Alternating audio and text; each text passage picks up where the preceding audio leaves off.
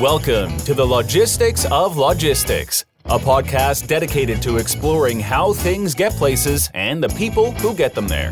We'll talk with logistics and supply chain leaders about innovation, industry trends, and the future of the logistics business. Now, here's your host, Joe Lynch. Hello, friends. Welcome to the Logistics of Logistics podcast. My name is Joe Lynch. Thank you so much for joining us today. Today, we have a great topic with my friend Emma Cosgrove. The topic is last mile innovation. How's it going, Emma? It's going great, Joe. How are you? Very good, very good. I'm glad we finally get to do this podcast. I don't know if all of you pay attention to Emma Cosgrove. If you don't, you need to. She's a great writer. And it's funny, the last few I think the last week I'd done podcasts and people said, Oh, yeah, Emma's gonna be on your show. That's great. Maybe Ben Gordon said it. I think I heard it from the guys over at JBF Consulting and I heard it from Rick Watson. So these are people who I really respect and they respect what Emma's doing. So before we go any further, Emma, please introduce yourself and your company. Sure. Yeah. Um, my name is Emma Cosgrove, and I'm a senior reporter on the transportation desk at Business Insider, and I cover logistics. Awesome. And you do it very well. So tell us a little bit about you. Where did you grow up? Where did you go to school? And uh, what kind of kid were you? Oh, God. Um, yeah, I grew up in um, in Maryland, in, in Annapolis, in that area. Oh, I was just there on vacation. Very nice place. It's beautiful. Yeah, it's it's it's very a lot of nice. history. a lot of history. Oldest state house in the country, I'm told. Yeah, and I went to George Washington University for university, so studied journalism in, in DC. Give us some career highlights. Oh, career highlights. My first job out of college was in in the Middle East. That was a big highlight. Whoa. How'd yeah, I covered. Uh, I I went. It was so. I've told the story before, but it was 2009, and the economy was very scary, and the journalism industry was even scarier. So a professor of mine really encouraged me to. If I I told him I wanted to sort of report from abroad, and he encouraged me to go now instead of waiting to get into a newsroom and sort of work your way up, and then maybe eventually they'll give you a plane ticket Right. and actually send you somewhere. That doesn't happen as much it's coming back, which is wonderful. But in 2009, it really looks like it might be dead. And so I um, had some connections to the the Levant area in the Middle East. I'd studied abroad in Jordan. and I'd studied Arabic a bit. So I went to Beirut and lived there for two years. That was my first job. Um, and I covered banking. Oh my God. yeah, so I wrote about banking as a 21 year old kid, basically. What a cool adventure. It was great. Yeah, I loved it. So you lived over there for two years yep, that's right. in Beirut.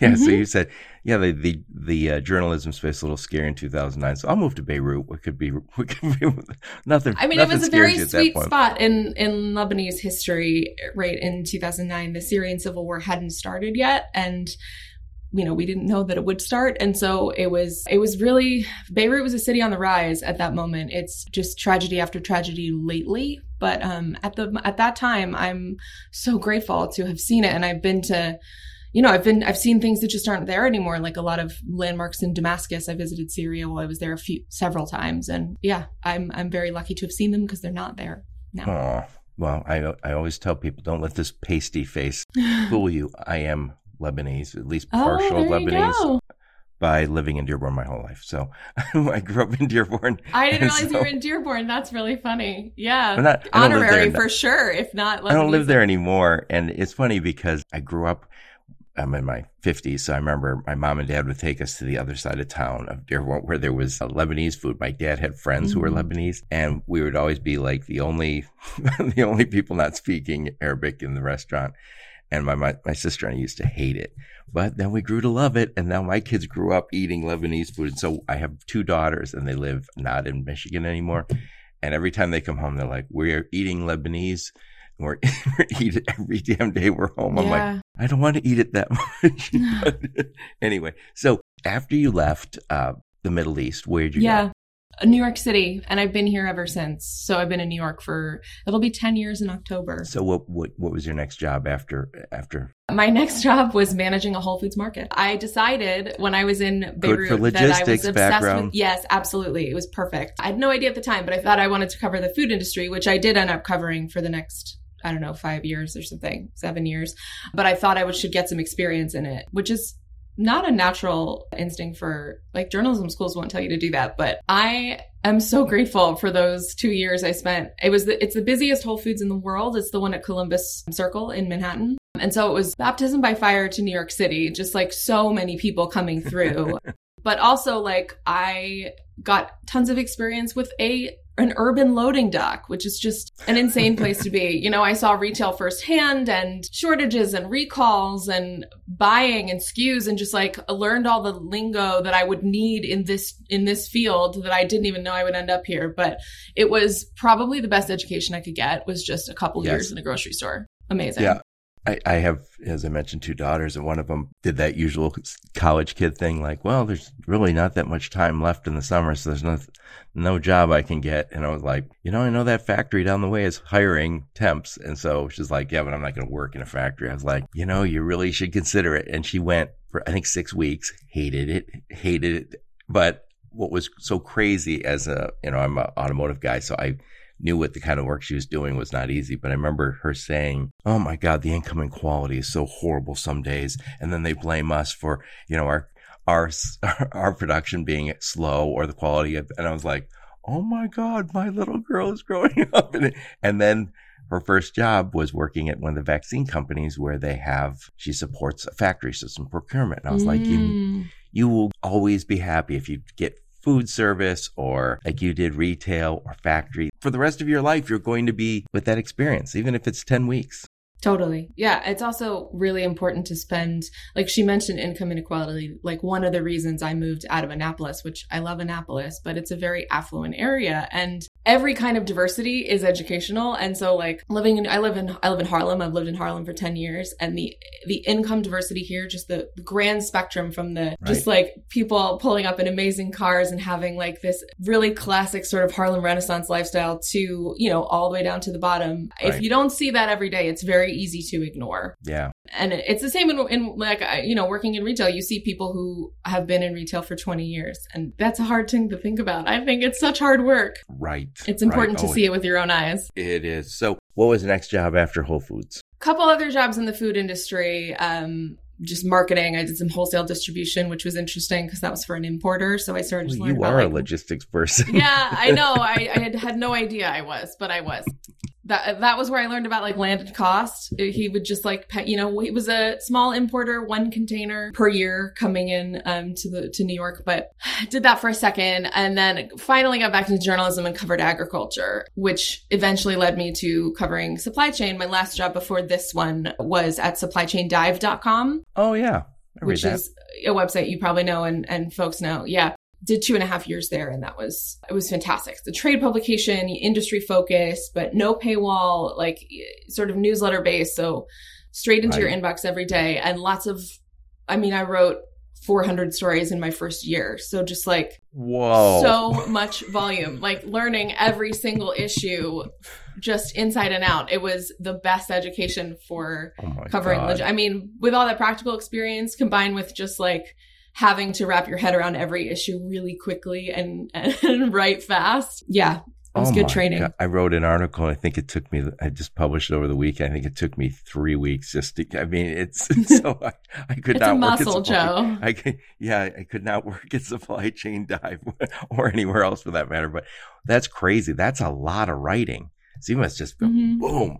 like I've seen people like yourself who can write that fast it's like as fast as they can type, just that must be. Yeah, I'm a terrible typist too, which is ironic. I don't know.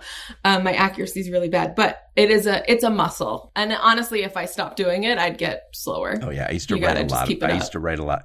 The logistics of logistics started mm. as a mm. blog, so I used to write, but I still had a day job. I was running a logistics company. I write on the weekends or at night, which is never easy. But anyway, so you joined Business Insider two years yeah. ago. What what? Oh no, so I joined seven months ago actually. So, oh, okay, seven yeah, months yeah. ago. So what what what drew you there? They they very kindly asked, which was really nice. There there's a reporter, really talented reporter at Business Insider called Rachel Premack, who used to cover trucking and some logistic stuff as well. And she was moved over to the investigations desk and now does really amazing, deep investigations that take months and months and months. And so they were looking to sort of fill her chair. And I'm not really a trucking person. I write about it occasionally. I have a passing knowledge, but it's not super deep. What I'm fascinated by is e-commerce logistics. And honestly, with the rest of Business Insider is a fairly mainstream business publication. So like I thought that would, those two things would integrate really um, seamlessly. They have really strong retail coverage, really strong tech coverage. And so the intersection between tech and retail and logistics, I mean, it was always there, but at this point, it's you, you got to be covering it. Yeah, it's really important. So I sort of saw the potential there and joined the team, and yeah, it's been great. I think you know you say I you know I don't know trucking, I don't know this, but one of the things I'm always impressed by journalists is. And I, and I can say this just from my own blogging. And I go, I, I always say there's a difference between being a blogger like myself and being a, mm. a writer and writing articles for a publication is the bar is much higher. There's editors, there's fact checking, all the other yeah. stuff. I always say blogs, mm, you know, bloggers just look at other articles and bloggers. That's their research. and so what I always think is you get really good at an industry when you have to write about it because you have to get behind the scenes all the time and go, why is this happening? And you think about the industry in a different way when you write. That's, that's been my experience. So. Absolutely. Yeah. And I mean, I think my editors who are not, don't come from logistics background or think I know a lot about trucking, but because I read some of the best writers who write about trucking, that's why I can say it ain't me. and I'm fine with that. well, you do a great job. And I, again, I think today's topic is last mile innovation. And I know when we were offline prepping, you were talking about things that were just going over my head. And I was like, oh my God, there is so much going on. And I was kind of shocked. And I was like, hey, you think you're kind of keeping up because you hear this or that. And then you realize how quickly things are happening in the, mm-hmm. in the last mile space. And it is mind boggling. First question for you about last mile innovation. And I'm going to ask you a lot of questions. We talked about a lot of stuff offline and, and please feel free to say, Joe, I have no idea. You shouldn't have asked that. but one of the things I was asking somebody the other day, and I'll ask you, is last mile and small parcel kind of the same business? Or are they first cousins? Are they brother, sister? How, how do you look at last mile versus small parcel? Well, there's overlap, but they're not exactly the same in my mind for one big reason, which is well, okay. E-commerce used to be, I'm going to, uh, not all parcels e-commerce, but I'm going to talk mostly about e-commerce because okay. I think that's the, the big question mark out there in the industry right now. Like, yes, you know, B2B parcel is still B2B parcel. But when it comes to e-commerce, it used to be fairly simple. You had, and by used to be, I mean, like maybe Not five years ago. ago. Yeah. yeah. You had, you know, mm, you had a, your primary carrier that you worked with and you had a secondary carrier probably for extra stuff or other zip codes or whatever. And those carriers would pick up on a regular scheduled basis and all was well. I'm sure it wasn't that simple, but right. it was a lot more simple than it is today because because we're so strapped for capacity right now and we can talk about the reasons why that is right. but there are shippers and retailers especially I think need a better understanding a deeper understanding of what those parcel carriers were doing. And that's where you start to separate out the last mile from what I guess I'll call the middle mile. So, um, right. So, you know, I can talk about my own experience with small mm. parcel just to kind of uh, maybe lay a foundation here. When I was at a little logistics company, we we were a, a franchisee of a company that was a reseller of okay. of this stuff. Like and I remember at the time, the owner was saying, well, yeah, this business used to be killing it, the small parcel business. He said, but now the internet's taking all that away. So there used to be a lot of stuff that was sent back and forth, you know, official documents that became mm-hmm. online documents. And, and, and like mortgage closing papers would be sent that way, which all seems kind of weird now. But he said, yeah, a lot of the business that we once had kind of went away. And I was like, oh, okay. I didn't give it much thought. And we we worked with a lot of UPS, and then we did a little bit of FedEx, and occasionally we we dipped our toes in DHL just as they left the market. And I thought, okay, that was just it was to me sleepy part mm-hmm. of the mm-hmm. logistics business. And I remember at the time I said, you know, we should get rid of this. It's not as high margin. We're, we're, it's wasting our time. And we ultimately did get rid of the small parcel. And it seemed like, who needs it? Right. That's how I felt. This was not so many years ago seven, eight years ago. And now I think, oh my God, they, they probably had to come back and, and get that service again because the demand has gone crazy. And so we talked offline about UPS and FedEx have always mm-hmm. been there. They're the ones who you've said, I have a package, I'll use them and they will send it. And, but things have changed with, with them because they exploded during this e-commerce boom. And now they're going back and saying, does this make sense for us? So, talk about where UPS and FedEx are today when it comes to uh, e-commerce. Yeah, sure. I'll I'll start with UPS because it's a it's a simpler story. I think they have a new CEO, newish. She's barely new anymore. Um, Carol Tomé, who I've written just thousands of words about at this point. Well, tell us about her before you go any further. She's, oh, sure. She came from Home Depot. She was a CFO. She's a finance person. She was in banking in her early career. Very pragmatic sort of person. And that's what they, UPS, I think, the the story is that they the board had a list of sort of attributes and skills that they wanted in a new CEO and they looked around internally and they didn't have the person they needed internally and she was on the board had been for over a decade. And so oh, wow. um, they approached her. She had retired and uh, they approached her and she couldn't resist. And that sort of fits with her her profile. My favorite story about Carol Tomé is there's a moment in her career where she was offered a fairly uh, simple, like easier position that would give her two years in Paris or um, a what could be a fairly adversarial acquisition somewhere if it was Arkansas or Missouri or Mississippi, I can't remember. And she chose the acquisition because it it was more challenging. That's that's that's who she is. It's fascinating. Oh, that is that, that is a different kind of yeah. person because I think I'd be like I would oh have been God, in Paris very quickly. Yeah. and I mean she she was retired and she's chosen to to take a job where she Taking one of the biggest jobs Well, and the take. Teamsters as well. Like she's never dealt with the Teamsters before. That's uh, this not a pool I'd want to wade into, but there she is. So, oh, yeah, um, yeah, respect for sure. I've written some, I've written some right. tough articles about her, but like there's, there's respect behind them for sure. But her strategy is, is better, not bigger is sort of the, the tagline that she keeps using, which means we're just going to look at our business and, and stick with the customers that make sense for our bottom line. It's not very complicated. Now, does that mean they're giving higher prices to some people, like to, to, to discourage the business, or are they just saying no to some business, or both? You know, I, am not I'm not your person for that. there is there is some cutting going on that I know for sure. Um, the experience of a UPS customer these days, um, or a former UPS customer, you'd have to you'd have to talk to them directly because I would want to speak to the tactics right. that I haven't verified. But the result is that you're likely moving less business with UPS if you're an e-commerce shipper unless your name is Amazon. well, it, it's it's funny because we talked about this when we are prepping. It seems that you know if you're not from the logistics business and you go, oh well, I have stuff that has to move. Mm-hmm. I'll call a trucking company. Of course they will want this, or I'll call a broker. Of course, the, or I'll call UPS, FedEx. Of course they want that. And what we're learning over this last year is that you know not all customers are created equal, and com- you know people like uh, Carol are saying hold up, hold up. we have to make money too. We have to think strategically. We are going to say no when it makes sense for us. I'm sure it's a respectful no. and we've seen that with trucking companies. I just think, it, I think not so long ago we saw XPO.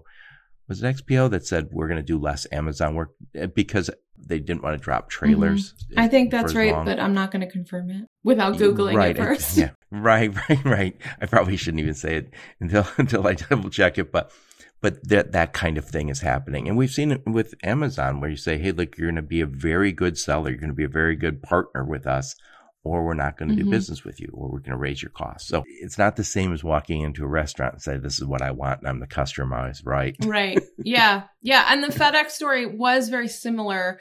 They weren't as explicit about sort of picking and choosing, but they were cutting customers last year. The line that they're, you know, I interviewed Brie Carere, who's the chief marketing and communications officer of FedEx two weeks ago now. And um, I was I was interviewing her because FedEx's on-time performance has really dipped to the point where not only industry folks but consumers are starting to notice. Right. And she said part of that was due to the fact that FedEx is still growing, whereas other carriers are are even regionals are saying like we're closed, we're full. You know, capacity isn't finite. You can invest and add labor notwithstanding, but you it's possible. Like every every time you put a cap, it's a choice. And I have heard from some industry folks that FedEx is actively recruiting or pursuing UPS customers who have had their capacity cut. So they are trying to grow at what cost, I think is is a is a big question right now. Right. Just imagine if you were at one of these large companies and somebody says, you know, we're doing more business than ever before and e-commerce is exploding and we're a great stock pick and all this. And then somebody says, how is our profit? And you have to say, our profit is, eh, it's okay. You'd be like, wait, wait, whoa, whoa.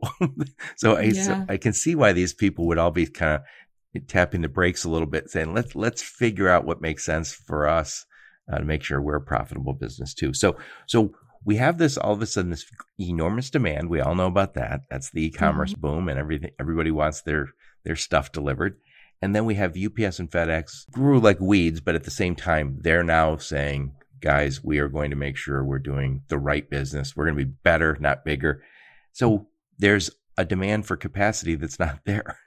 Right. Mm-hmm. So before we leave UPS and FedEx, talk about Roadie. Oh, sure. Yeah. I mean, this is um this is another Roadie is a is a gig on demand carrier um, based out of Atlanta, and I think they're national at this point. But they got their start with uh, luggage, which is really interesting. Um, they wow. their start was they wanted to when you know when your when your luggage is delayed, you need to get it back there are all these flight attendants and, and airport staff leaving the airport every day, coming into your neighborhood likely. So why don't we put those two things together? That's how the company started. It's now like a, a, a very substantial on-demand delivery carrier. So gig based, meaning like you accept the, the drivers accept sort of one job at a time. Um, and they're not employees of the company. And um, UPS uh, just bought it. They announced that. Um, well, they will have bought it. They they announced the acquisition on Friday, and it'll close in Q4 that I don't think it was shocking to, uh, if you're paying attention. Uh, Roadie's based in Atlanta and UPS was an investor. Home Depot was also an investor, which is where Carol Tomé came from to right. UPS. So the, the sort of relationships there are interesting. I've, I've written about a few months ago, I think it was in June, Carol Tomé got a question at Investor Day about same day delivery. And she said, we've got a team of people on it looking at it. And if you know anything about UPS, you know that creating an entirely new line of business in the context of the Teamsters is just not going to happen. And it's certainly not going to happen quickly. With oh, the yeah. the next Teamsters negotiation, negotiation is in 2023. It's too close at this. It just wasn't likely. So an acquisition was probably coming if UPS was going to do anything at all. And the pre-existing relationship with Roadie was in my head when she said that, and I think it was in a lot of folks' heads as well. So Roadie will pick up like at a Home Depot and deliver to my house potentially oh, yeah. if they're they probably they're at least they're at least regional or super regional, maybe even national. If they yeah, it's with the gig. If they're not national yet, they will tell. be. yeah, because the, you know a gig platform is as good as as many drivers you have on it. So so it's less discreet than a carrier who says what their zip codes are. You know what I mean? Yeah. So th- so that gets back to this that that same question I asked you earlier. Is this is a gig economy company like like Roadie? Is that you know, competitor with UPS and FedEx. And I think it's just complementary probably because they aren't exactly the same kind of business, you know, the way we described it here. Well, I would argue and have argued that it is a is a competitor, but it's not not for the service. It's not a competitive service, but it is competing for the volume. So right. in the same way that curbside pickup is technically a competitor to traditional parcel delivery in that right. all of this online i don't care how i most consumers don't care right. how they get their stuff. Right. they want to order it from their phone and they want it to show up. And so eh, you know a couple years ago it was very very easy to see when the parcel ecosystem stopped and the gig economy started. Because if you wanted it now it had to be in the gig. There was no other way to do it. There were traditional courier services. Fedex has one. Fedex same day city is is very much closer to a traditional courier which is expensive. I mean, if you've ever like documents you mentioned earlier, like the kind of courier services that used to right. ferry documents around, they're pretty expensive. Yeah, they're not, those guys on know, bikes riding around New York City. Exactly. they're still there, but they're not 10, you know, it's not 10 bucks. It's it's more than that. So Yeah. yeah, so I think they are competitive in that it's about the purchase. It's about the the the e-commerce purchase volume and how that's moving around. And right. so if you're going to lose your business to if you're going to lose if one if you want those packages to begin with but if the consumption is going to shift to services that don't require small parcel delivery in the traditional sense then you that is i mean that's something i would be concerned about if Yeah. I in these businesses. And it sounded like Carol Tomé was concerned about it. And so now she's got a stake Right. in this in this faster form of of delivery.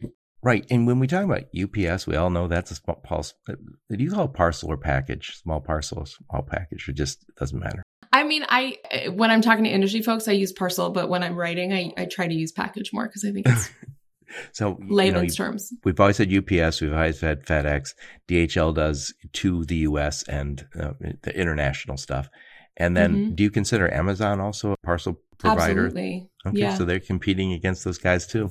Well, I mean, yeah, I was just looking at some market share numbers, and and Amazon is the is the main point of growth in terms of market share right now. for e-commerce deliveries. Uh, yeah, absolutely. Amazon Logistics is, and I mean that's a similar, it's that's a similar map to sort of gig economy companies. It's like at this moment is Amazon Logistics a direct competitor to UPS and FedEx in this in the sense that the customer interacts with them the same way? No, but are they taking market share from them?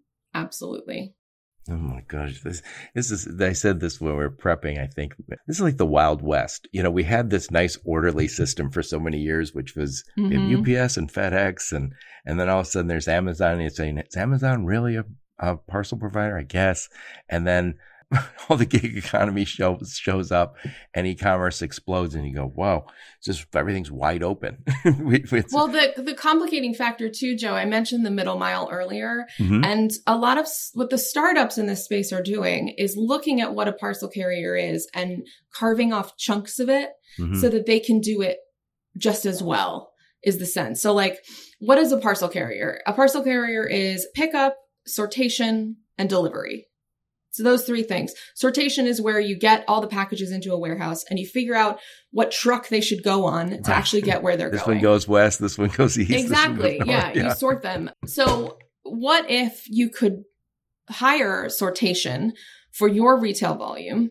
Get get a truck of your own to drop all your packages at a sortation facility that doesn't belong to UPS or FedEx, and then have five different regional carriers come to that facility and pick up your volume. All of a sudden, you've sort of you're half of a parcel carrier. Do you see what I mean? Right. Like Right. that's what the startups are doing. Some of them are even creating software so that you could be your own sortation facility. Target is now, I think they're going to have eight sortation facilities by the end of the year. Oh, sorry. And, um, and Amazon has a sortation network as well. So the lines are getting really blurry and keeping up with it is hard. Yeah, it, it, it's it's crazy. Every once in a while, I I step back and say, "Remember Amazon? They were a technology company." And then I remember them saying, "Oh yeah, they opened up some big distribution centers." You know, like, "Oh, okay, I guess so." And I, I think we all knew they were like a big customer for UPS and FedEx. I guess I don't know if they did Mhm. work with both, but I remember I think it was. UPS said we can't. that was FedEx. Was it FedEx? One of them said we can't. There do was a all of your big shipments." breakup. Oh, well, I mean, FedEx completely broke up with Amazon pretty much in 2019. UPS is still has a lot of Amazon volume. So for a long time, I would hear people say, I wonder if Amazon's going to get into logistics. And I remember some Charlie Dehoney was on my podcast. He said, they aren't getting into logistics. They are logistics. They've Yeah. been in it for a long time.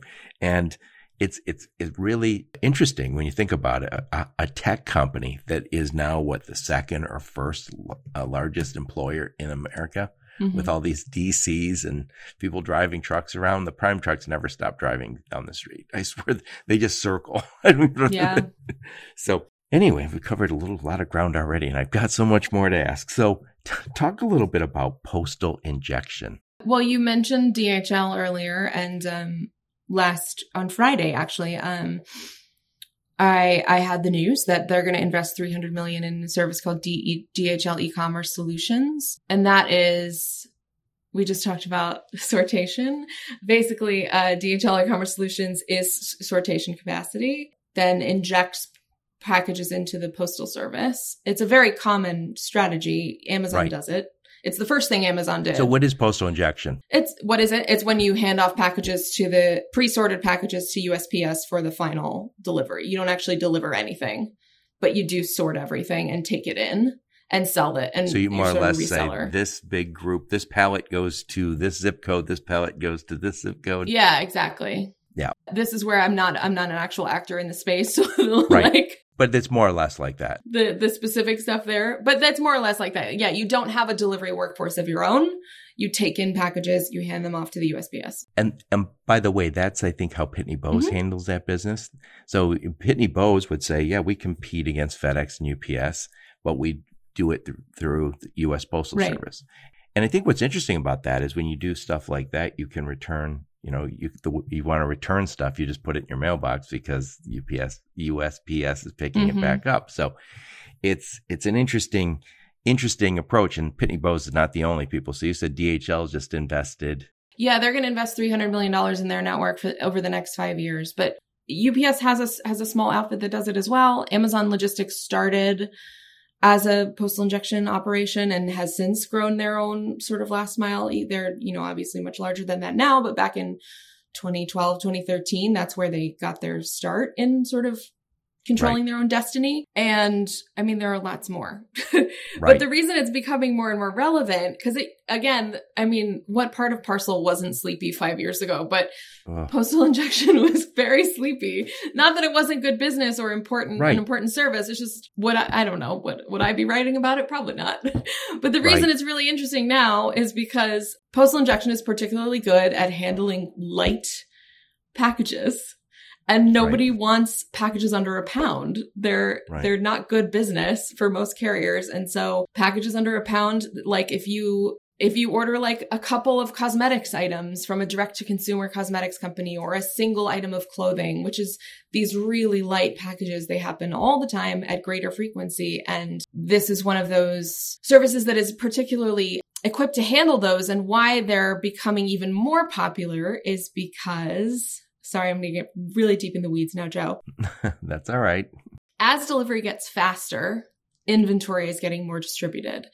So you need more. It's not, there's two or three warehouses in the US can Right. get everyone Yep. everything they need in two days, but that's not enough anymore. Nope. What you need is every population center needs its own little outpost so that you can get the SKUs that they're going to order. You got to know what SKUs they're going to order and you can get those SKUs to them really quickly. Right. If you've got that kind of network, then a postal injection service like DHL e-commerce solutions or any of the others isn't as slow as it used to be Right. because you're so close already. Right. So I think what we're looking at is, and, and I think it, when Amazon first started investing, they said we're going to have this humongous million square foot, probably millions. I don't even know the real numbers.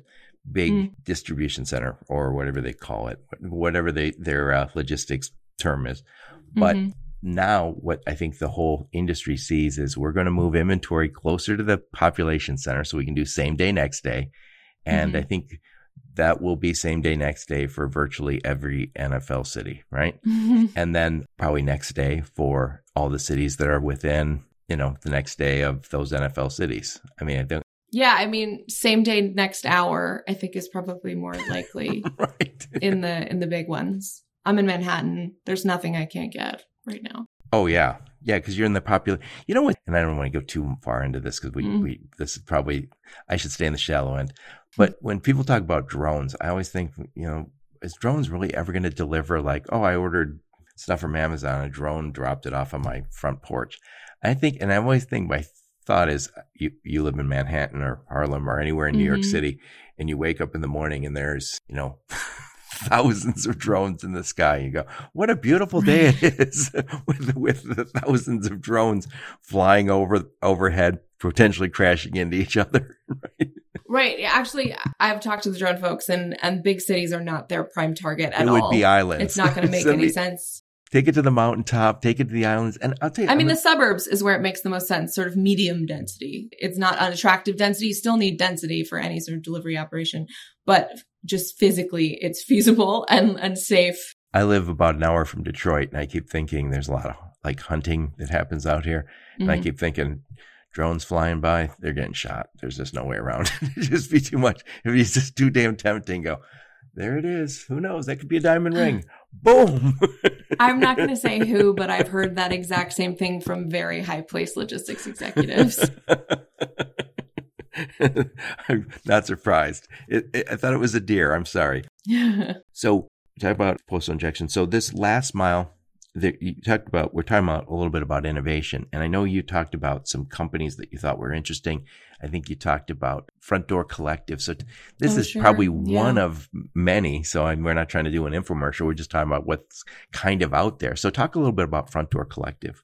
Oh, sure. Yeah. Front Door Collective is a big story I had a few weeks ago. And they, oh, they're a, a, a last mile delivery network with um, nationwide coverage in, a, I think it's 50% of zip codes, which is a lot of the population. Right. As you probably know, it's more than it sounds. So that would probably be that would probably be eighty or ninety percent. 80, of the 90, it's, it's high. Yeah.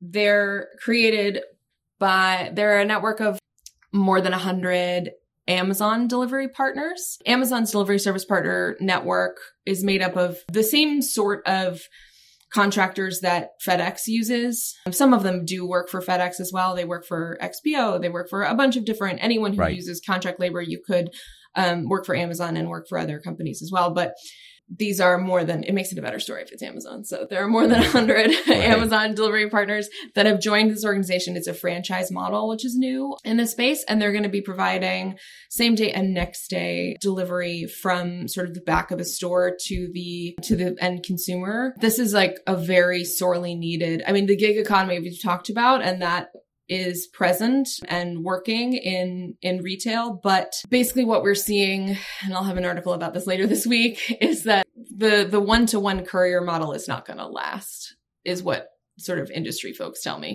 Is, is that because it's undependable or? Well i mean you're a logistics guy. Does that make any sense to you having one package in one car Right. make one trip from Right, from point okay. to point? At scale Right. that's not gonna that's not gonna work.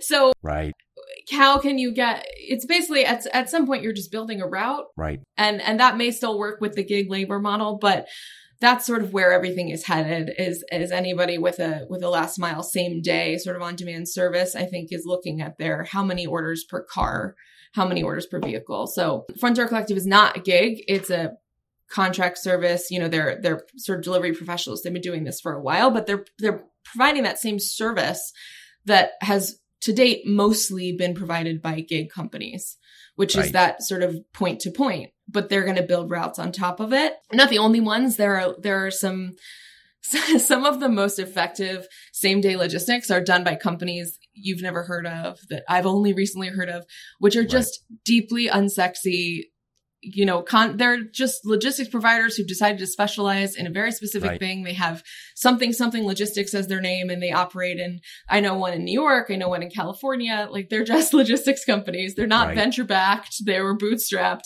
Those are the ones you don't hear of a lot. And I'm trying to figure out ways to tell exciting stories about those companies. But yeah, Front Door Collective is is one of them. The only difference though is that they have national coverage, which is very rare with a service this quick. I think when you talk to you know big companies that, that you know let's just say it is a, a Home Depot or Lowe's or Mhm. Best Buy or whatever it might be, I think they would be a lot more comfortable saying we have national distribution through this company or at least regional, as opposed to Mhm. saying yeah we we're constantly vetting gig economy workers to do it or you know working with companies that as you said don't really have the um, the route they just had picked up and delivered they're basically being couriers Yeah, I mean, five years or whatever we're calling the acceleration of the complexity in this space, it's not enough to. I mean, can you imagine the level of hands on management it takes now to manage e commerce logistics?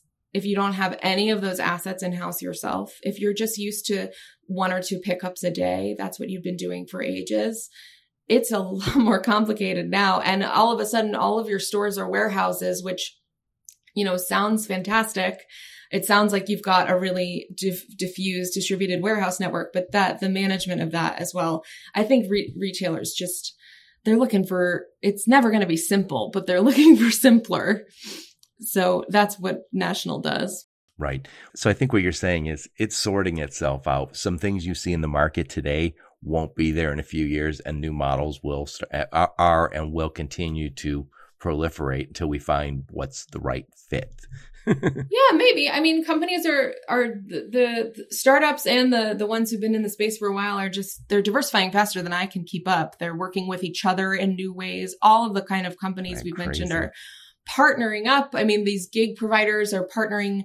They're not just contracting directly with retailers. They also contract with 3PLs, ones you may not think of, where, you know, a logistics company you've been working for for years all of a sudden offers same day service. How do they do that? They likely did not build Right. that in house. They likely Right. partnered with another company that maybe they're disclosing, maybe they're not. So trying to figure all that out is is what makes my job frustrating and exciting. Yeah, and you know what's also interesting, and I want to go too deep into this because it's a whole other podcast, but when you look at like people buying a couch online, that Mhm. not going through a parcel, that's going through one of the LTL companies. And even that, you start to see less say, and less so, Joe. Less and less so. how are those going? Well, so LTL still big is a part of it because, well, depending on how it, where it's, I mean, at this point, like the products when they lay, if they actually get out of the port, they're already sold. So that, that the speed at which they need to get where they're Right. going has changed and that sometimes changes the way that they travel. But in terms of furniture last mile, like the actual delivery of the furniture, that's a place where the gig economy, I think, is particularly interesting because the economics of it were not great to begin with. And the gig economy might make more sense we'll we'll see depending on sort of vetting and the pandemic has also made that all complicated because white glove the standard for white glove last year was low because people Right. didn't want people crossing the threshold once we get back to normal times if ugh, if that happens and threshold delivery is a given meaning you want people to come into your home that's when i think it's going to get really really interesting Right.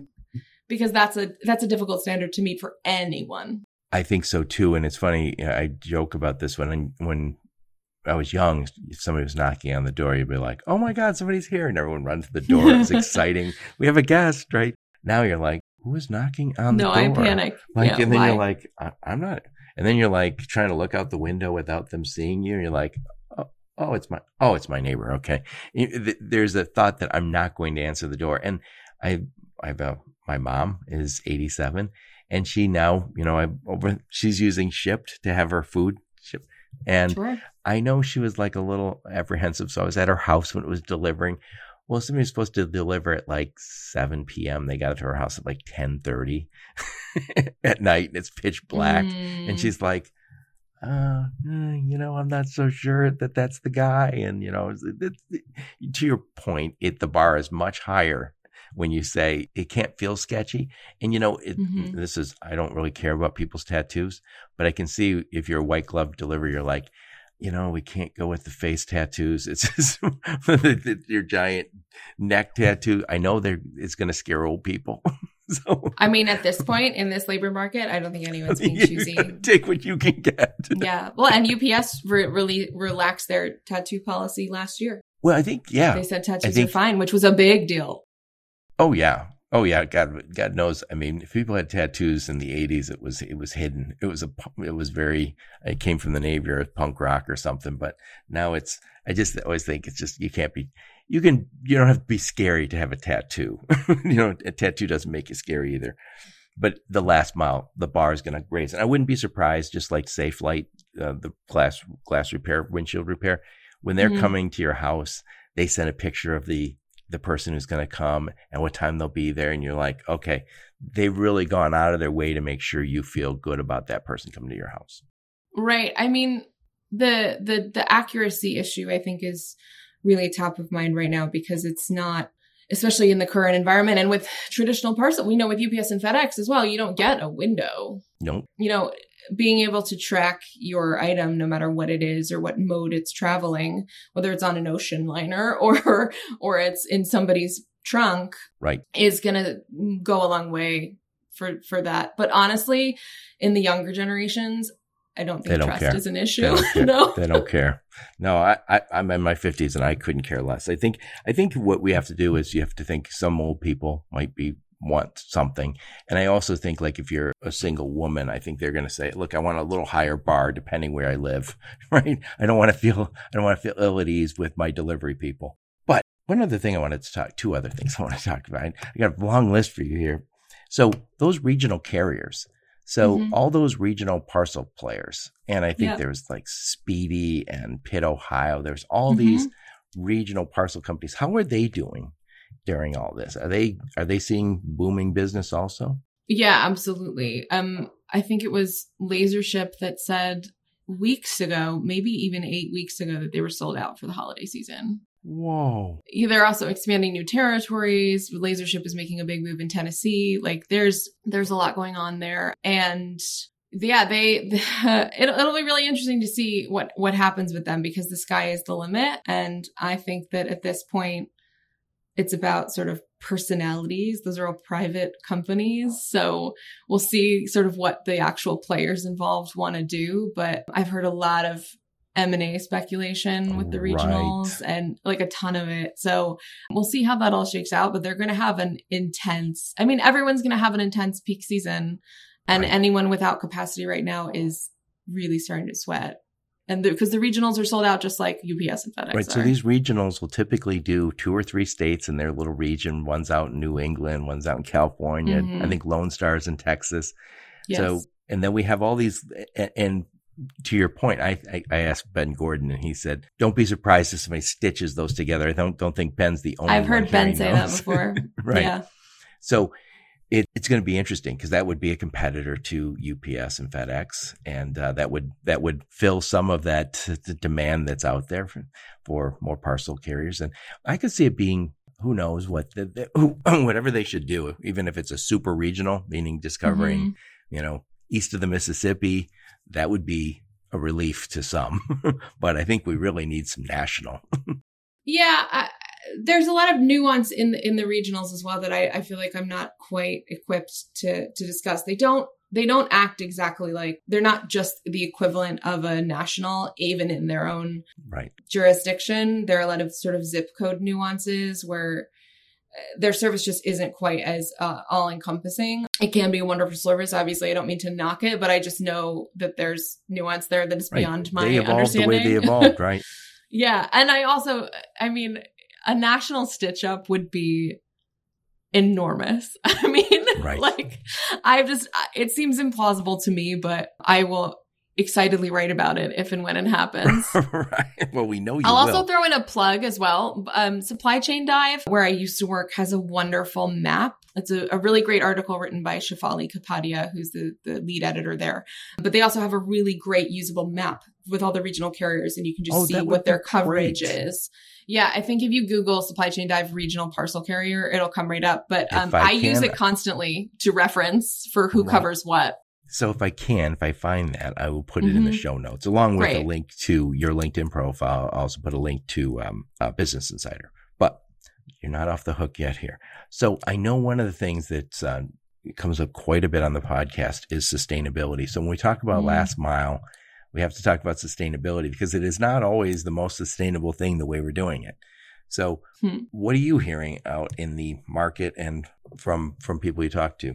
Well, the sustainability data, from each company, at least the publicly traded ones who put out reports, tend to come in the spring. So the last time I analyzed sort of top line emissions for UPS, Amazon, FedEx, um, Walmart, those kind of companies was in April or so. And let's see, companies are getting less carbon intense. That's true, but they're growing incredibly quickly. And so the top line emissions are still going up. I think that all of the solutions that are out there, like electric, electric vehicles, obviously no brainer. Let's do that faster. There are bikes and like all kinds of different smaller delivery vehicles that I hear about all the time. There are electric aircraft that are coming into the market very slowly, but they're coming all this is great. My focus is really on the impact of those things. And right now, the impact is scaring me because there is such this huge transition right now in terms of our consumption to delivery. And I cannot tell you that I know what that's going to look like right. in no, terms of top line emissions, but it, it doesn't feel great. we need to concern ourselves with it. And I mean, I, I, I always say the same thing some some people would be going, "Oh no, not more sustainability talk, Joe." But I feel like at this point, forget what your personal beliefs are on the climate. Nobody cares. Your customers are asking for it. That's what you need to know. It's like if somebody was to say, my customers really want customer service, but I really, really don't want to deliver that. You would never say that. Or uh, my mm-hmm. customer wants a good price, but we're never going to give them that. This is what they're asking for. Big brands or consumers are asking for it. Big brands are asking for it. We see the leaders in the industry are investing big. I just had the CEO of DHL supply chain. I think they're spending eight billion euro, euros between now and 2030 on sustain, sustainability. They they plan on having all their final mile vehicles as electric, just as you said. Mm-hmm. I don't think we'll see the line haul that will be still with diesel diesel fuel. That's mm-hmm. that's that's not going away. But I also just I'm going to publish a podcast this week talking about carbon capture on those vehicles. And that mm. those are the kind of things we're going to see. We're going to have to see, streamline those vehicles.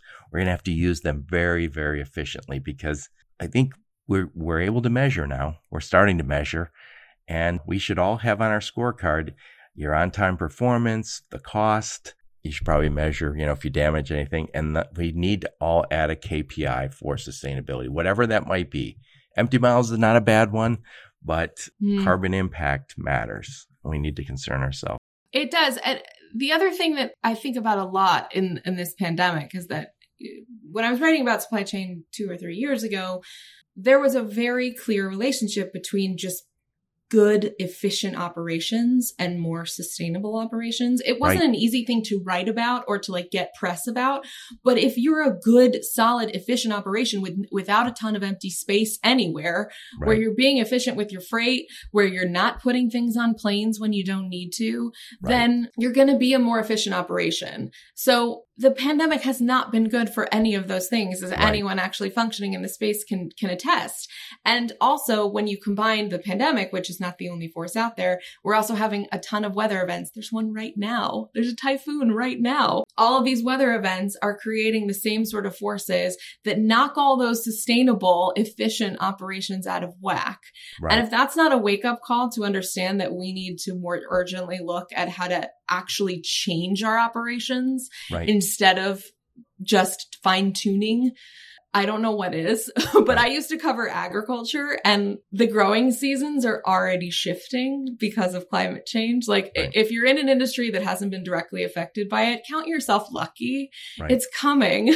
so right. I'm not sure what, where the urgency would come from. I don't know why humans seem to need to see something with their own eyes to do something about it, but go People to Brazil. I have. Go see. it's here. Yeah.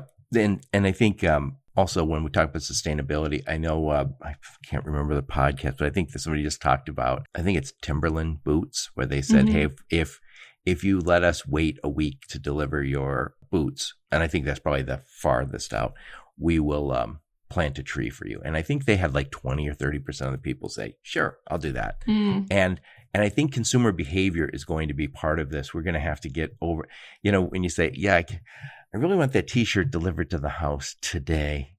And then, so are you going to wear it today? No, but I would really like to try it on today. Well, get over that. And then I know uh, I said this is the last topic. Reverse logistics is something that's also scary about e-commerce. I think mm-hmm. 30% of things that are bought online are returned, which is like I think it's 6% for retail.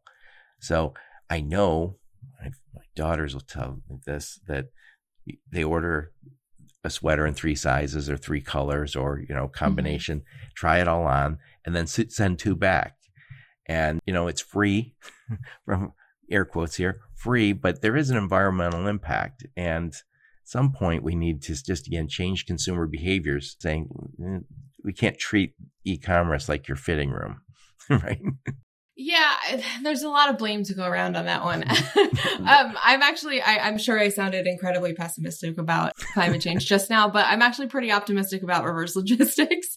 There's a lot of money going into the space right now, a lot of mm-hmm. sort of mm-hmm. fast accumulating expertise, new capabilities. Apparel is a place where we're not as far along, but things like electronics are really are really mature in terms of getting products to be productive again as soon as possible, which is great. Obviously, you don't bracket your electronics. That's what that's called when you order multiple sizes of something. Bracketing. I don't think people are bracketing electronics very much. Maybe they are. I don't know. Like ordering multiple game systems or something to try them out. I have really have no idea. But it's it's a place that I I'm hopeful is going to work itself out because it would be very right. good business to do so. Exactly. Exactly. Yeah. And I and I think also a lot of people buy from brands. I know my daughters do. They buy from brands that encourage sustainability. So I think they will say, "Hey, help us be more sustainable by not doing certain things." And I think the brands was, was at my mother's house watching Home Shopping Network. My mom doesn't buy much from there, but she said, you know, they do such a good job with the sizing and they have all these models walking out, all different shapes. And they say, this fits me perfect. And I'm blah, blah, blah. And he describes himself. And my mom said, Home Shopping Network does a fantastic job on sizing. Now you compare that to what when you buy online women's clothes i think are notorious you buy yeah. well, the sizes vary so much between brands that who knows what size i am how do I buy without bracketing? To your point, buying three different sizes or two different sizes and four different colors. so yeah, sizing would go a really, really long way. It's also, I think consumers want to, I agree that I think consumers want to spend with companies that are, try to be more sustainable. I think it's, it's an easy out when we leave that up to the consumer because they're not experts in efficiency. They're not. They're. It's not their job to be so. So we we might have to educate them. well, we might, but we also could take some responsibility and not offer things right that aren't are a terrible idea. right. You know. Like yeah, and I, this is the, the we're never going to choose if if the product is not in the the for we're looking at peak right now. If the product is not in the country right now, are you putting it on a plane? Probably right. depending on the product. There's a lot of stuff going on planes right now that didn't that didn't used to go on right. planes that weren't intended to go on planes. It's a num that's the highest source of emissions for any freight movement is planes. If you can avoid them you should for cost right. and emissions. If we're not doing that now i think that just means that the system we've got is not built to choose sustainability over consumption and we need to figure out ways to incentivize that correctly. I don't know how to do it. I'm, it's not my expertise but i would like to see it done I do think brands could say, "Hey, we, we, value the environment, and we we are saving this much, uh, you know, carbon impact or, or, environmental impact by not doing this anymore. So we're not going to do this for you. So if you want to do that, go somewhere else." And I think they'll gain some customers that way. I know um, more companies are B corps. I think actually Patagonia, mm. yeah, Patagonia. Patagonia is a B corp, and I think they recently said to, I think it's Silicon Valley buys a lot of these yeah. Like the knit vests. Exactly. Fleece vests. And I think they just told we're no longer going to put the Silicon Valley brand on the on the those because they were doing a lot of those because they said they tend to be disposable because a guy leaves the company and doesn't wear it anymore. And I was like, well, that's that. And again, it's on brand. And they told customers, thanks, but no thanks. Here's why we aren't doing that anymore. And hopefully, hopefully that kind of thing continues. As you said, take a little responsibility. I think also we're going to at some point be able to put, in addition to a price tag, here's also the environmental price tag of this. And that won't happen yeah, overnight. That's dicey, but yeah. I feel very strongly about KPIs, and I always say you have to start your KPIs before it is 100%. So you're not, is it going to be 100% accurate? Nope. But you got to start. be at least directionally correct. Be within a, a deviation that you're comfortable with. So Anyway, enough of my blather. We covered a lot of ground here. So I want to get before we talk about what you're doing over at Business Insider, please mm. give me some final thoughts on this this massive topic of last mile innovation. Ooh, final thoughts. My final thoughts are if if you out there are having trouble keeping up, you're not alone. I think the the best thing about being a journalist is it's my only job is to sort of figure out what's going on and, and digest it and write about it. I don't actually have to do it, which I'm grateful for every day. I think sometimes folks do ask me for advice or consulting or something. I get a some confused folks in my inboxes being like, can you help me choose a carrier or something? No, I absolutely cannot.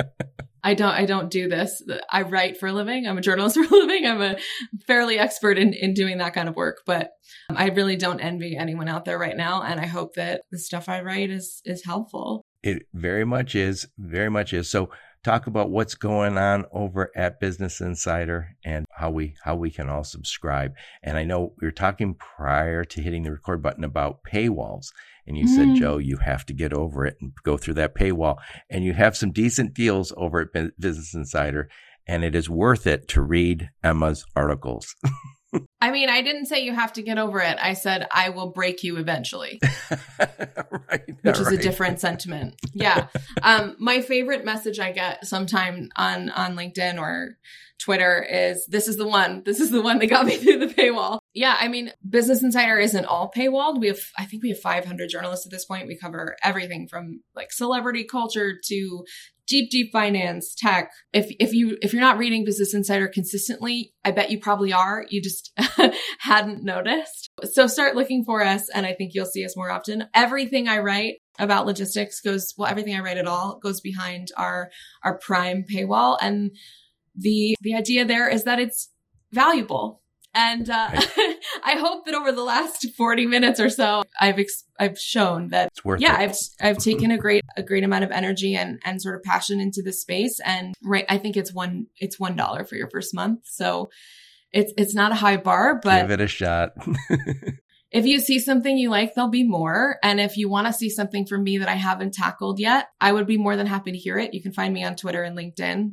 I'm extremely accessible and responsive as I possibly can be. So reach out and let me know what you're what you're worried about, what you're thinking about. The next couple stories I've got going on, I'll just tease. I've got a big one coming up about the gig economy and how how and if it's going to be able to scale to the size and and reliability that we need it to be in this environment. I've got a lot more reporting coming out about at FedEx and the future of that company, about Amazon logistics and where it's headed and where it's not headed and how it sort of fits into the competitive set.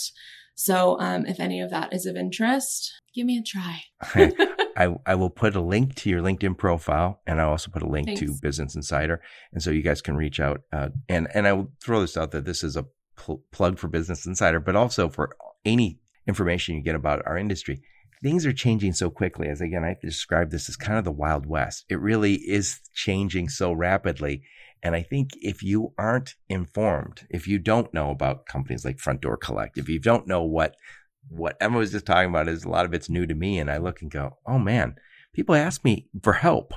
I'm expected to be some, I'm expected to be knowledgeable. And I always think that we, especially if you're freight brokers, for a long time we saw our jobs just as, oh, I get trucks. I, I don't know that I don't know their industry. Now we are all expected to specialize, have a niche, understand your customer's business. If you don't kind of expand your horizons by reading stuff like from Business Insider, you can't expand your horizons. the, the free stuff's just not good enough. well, and Joe, you mentioned earlier as well. I think what the pandemic has showed us was like a very sharp relief version of what we I've been talking about for years, which is you know, maybe if you're in parcel logistics, you didn't need to think about ocean shipping right. before. you're definitely thinking about it now. And if you don't have a basic understanding of how it works, right. and that you might not be getting all of that from Business Insider, but like uh, maybe I'll just plug like paid news in general. like expertise is valuable and right. Yeah, it, it's it's worth paying for whether you're paying for it from me or from there are some amazing journalists in this space and I think this is a great time for for supply chain journalism which is being read so much more widely than it was, you know, even 2 years ago. It's And I really think- exciting. I think if you look also at the the way the world is moving, we're moving towards a lot more automation. You know, so a lot of shipments will be automated from beginning to end. Our big chunks of the big big chunks of the supply Mhm. chain are going to be automated, which means we are going to have to step back and be advisors and consultants, which means we have to have expertise beyond I know where to get a truck or I know I know the shipping lines and you don't. and I think that requires us to educate ourselves. And again, I think I- I'm, I'm from automotive we think end to end. We think order to cash. That's the way we think. So if you can't think that way about the area you specialize in, you mentioned agriculture. If you're in the agriculture business, you better educate yourself. Get the magazines that your customers read. Anyway, enough of my blather. Emma, I can't thank you enough. You really are a wonderful resource when it comes to this last mile. And just in general, everything I've seen from you has been uh, wonderful. And again, I think it speaks very well of you, the people who uh, say, oh, oh, I can't wait for you to interview Emma. So those are people I respect very much. So you are a great follow on LinkedIn. And I am going to uh, be broken of my bad habit and actually pay for Business Insider. so you guys should too. Bless your heart, Joe. Thanks very much. It was really fun. All right. We'll have to do it again. Thank you so much. And thank all of you for listening to the podcast. Your support is very much appreciated. Until next time, onward and upward.